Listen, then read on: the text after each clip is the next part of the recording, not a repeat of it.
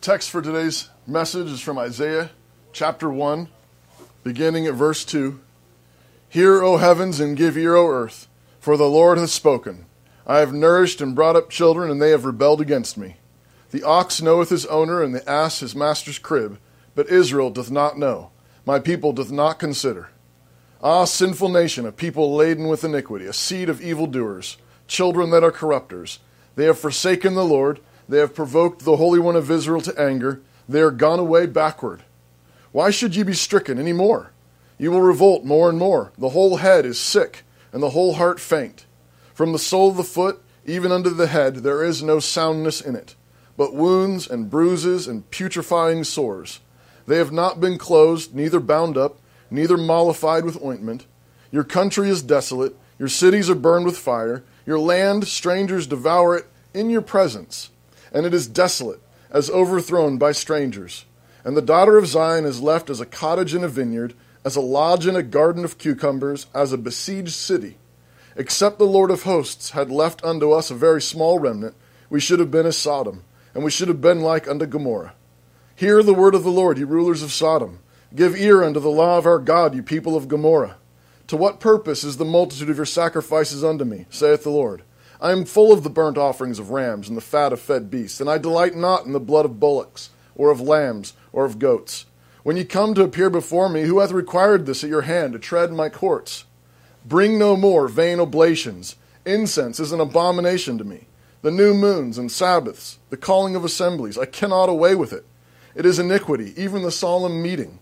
Your new moons, your appointed feasts, my soul hateth. They are a trouble to me. I am weary to bear them. And when you spread forth your hands, when you spread forth your hands, I will hide mine eyes from you. Yea, when you make many prayers, I will not hear. Your hands are full of blood. Wash you, make you clean. Put away the evil of your doings from before mine eyes. Cease to do evil. Learn to do well. Seek judgment. Relieve the oppressed. Judge the fatherless. Plead for the widow. Come now, and let us reason together, saith the Lord. Though your sins be as scarlet, they shall be as white as snow. Though they be red like crimson, they shall be as wool. Father, we commit this time to you now. We thank you for your word. We thank you that it is life. We thank you that it is light. Father, I pray that you would pour out your spirit upon our nation, on our land, upon our churches, and that you would cause your light to drive back our darkness, that you would cause your life to raise us from the dead. Because we ask for it in Jesus' name. Amen. Isaiah opens his prophecy with these blistering words Judah is a sinful nation, a people laden with iniquity, corrupting children who have forsaken the Lord and provoked God to anger. The whole thing is sick and corrupt and putrefying. It's covered in bruises and boils, and therefore it is being burned and devoured. And while a remnant has been left, unlike in Sodom and Gomorrah, they are the moral equivalent of Sodom and Gomorrah. And so he calls them the rulers of Sodom, the people of Gomorrah, in verse 10. And then he excoriates them for their worship. God says he hates their sacrifices, their assemblies, their incense, and their Sabbaths, verses 11 through 14. When they lift up their hands, God says he doesn't even look. He hides his eyes. And when they make many prayers, God does not listen because their hands are full of blood. Verse 15. But Isaiah has been sent to this filthy nation in order to proclaim to them what they need. They need to be washed clean. And then and they need to be washed clean in an effectual way, in a way that drives them to t- true repentance, to put away their evil, and to learn real obedience. Verses 16 and 17. So God calls them through his prophet to come, come to him, and be forgiven. Though your sins be as scarlet, they will be white as snow.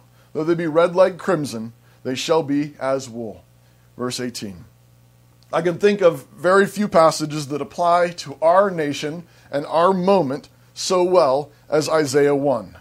We are a wicked nation, laden with iniquity. We are full of corrupt children and corrupting children who have forsaken the Lord. We are sick from head to toe. Our cities are literally going up in flames and being devoured in our presence. We are Sodom and Gomorrah with our pride parades and our sexual debauchery and insanity. And yet we carry on. We have the audacity to carry on, like Israel of old, with our Christian platitudes, our God bless Americas, and our, and our, our calls for prayer, pastors and priests blessing sodomite marriages, abortion clinics, and trans confusion. And many millions gather to raise hands covered in blood. And God has manifestly stopped listening to our stupid prayers. God hates our prayers. He hates it when we pray because our hands are full of blood.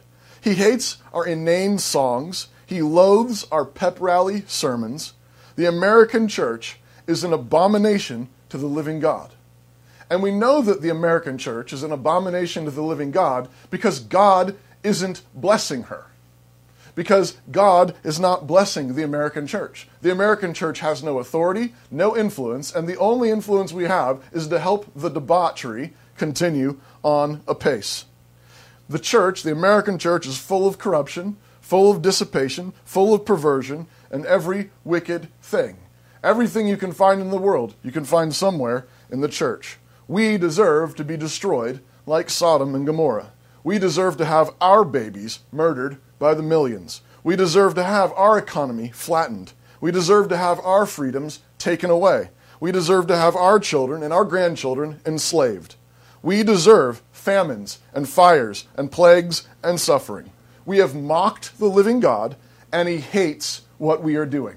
We have mocked him, and he hates what we are doing. And no one's clean. Everyone has filth on their face and on their hands and on their hearts. You and me are part of the problem. We have joined in the filth. We have looked at pornography. We have committed adultery and fornication. We have committed abominations in our hearts, in our minds. We have lusted. We have raped, abused, hated, stolen, lied, despised. And God hates all of it. He hates our sin. He hates our filth.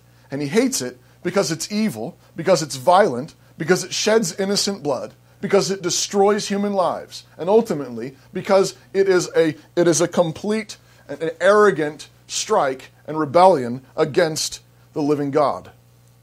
And so, we must be made clean. You must be made clean.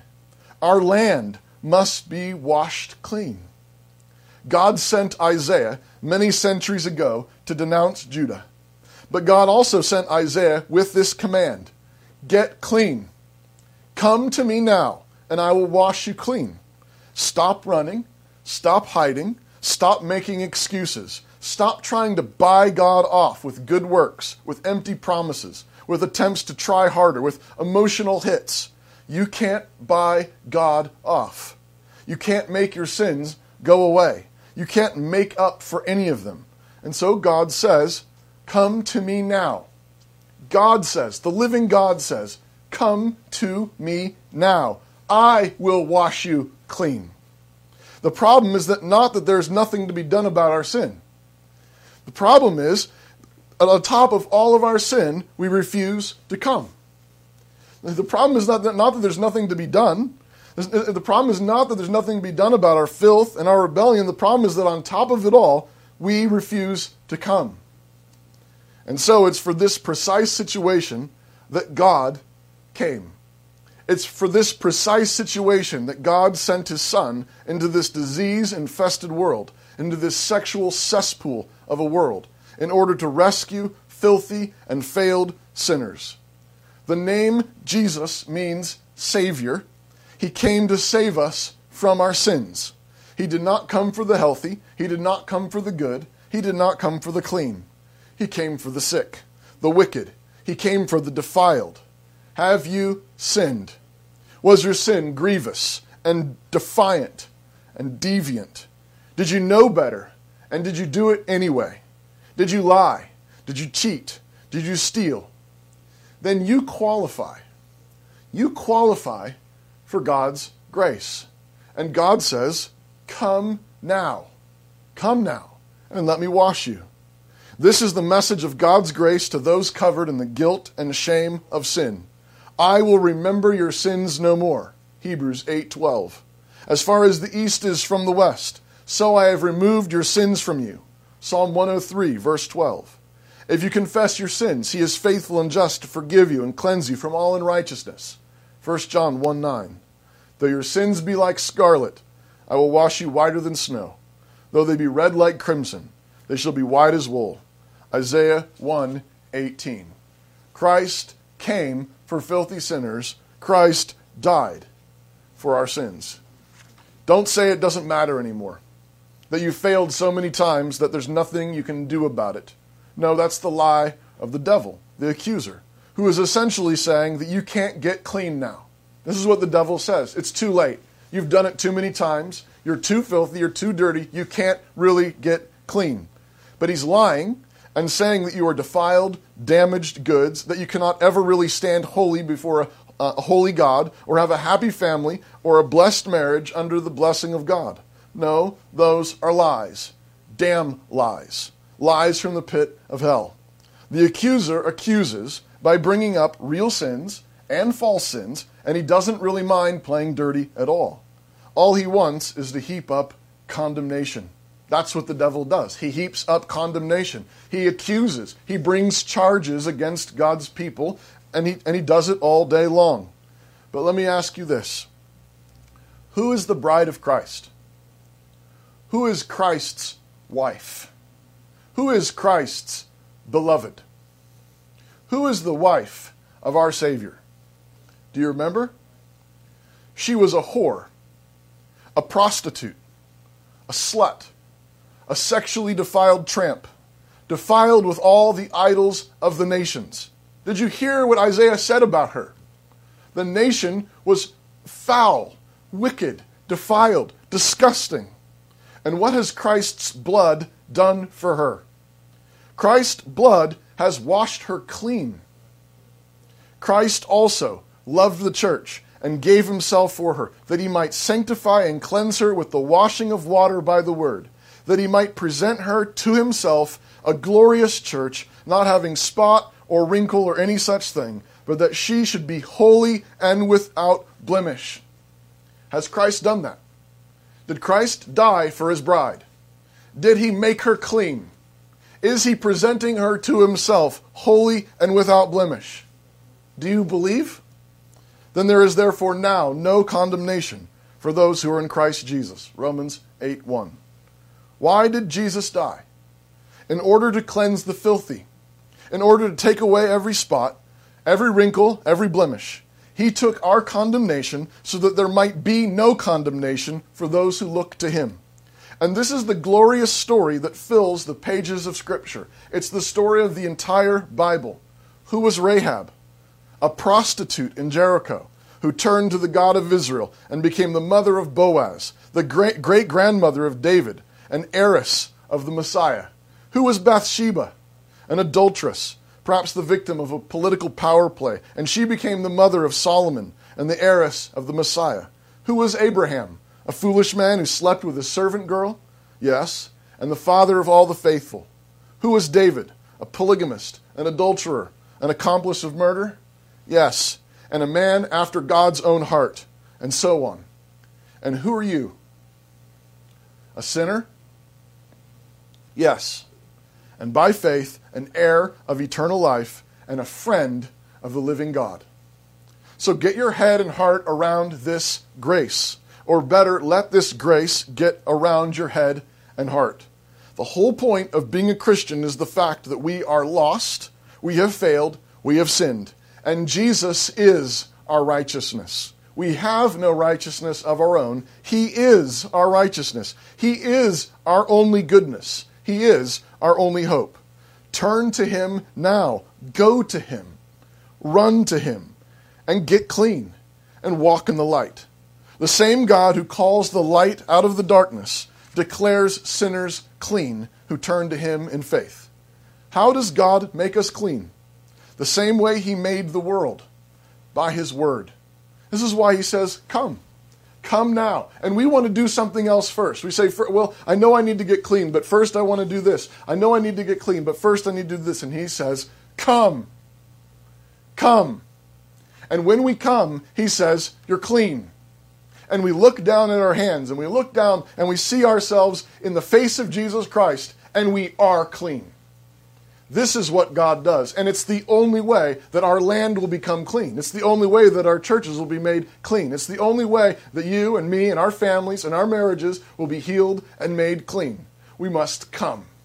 And He calls us to come. He says, Come. This grace is not possible by getting your act together, by reading another theology book, by trying harder, or by reading some Christian books, or, or joining the right church. This grace is only possible by faith in Jesus. And that means, what we mean by that is faith in the Word of Jesus, believing the Word of Jesus. He created the world by His Word, and He recreates the world by His Word. And that means believing His Word, believing the promise of Christ. And He says, Behold, I make all things new. All things includes you, your family, your marriage, your past, your present, your future and that is a gift to be received. You can do nothing to make that gift happen. You can do nothing to make yourself clean. All you can do is receive it and walk in it. So come. Amen.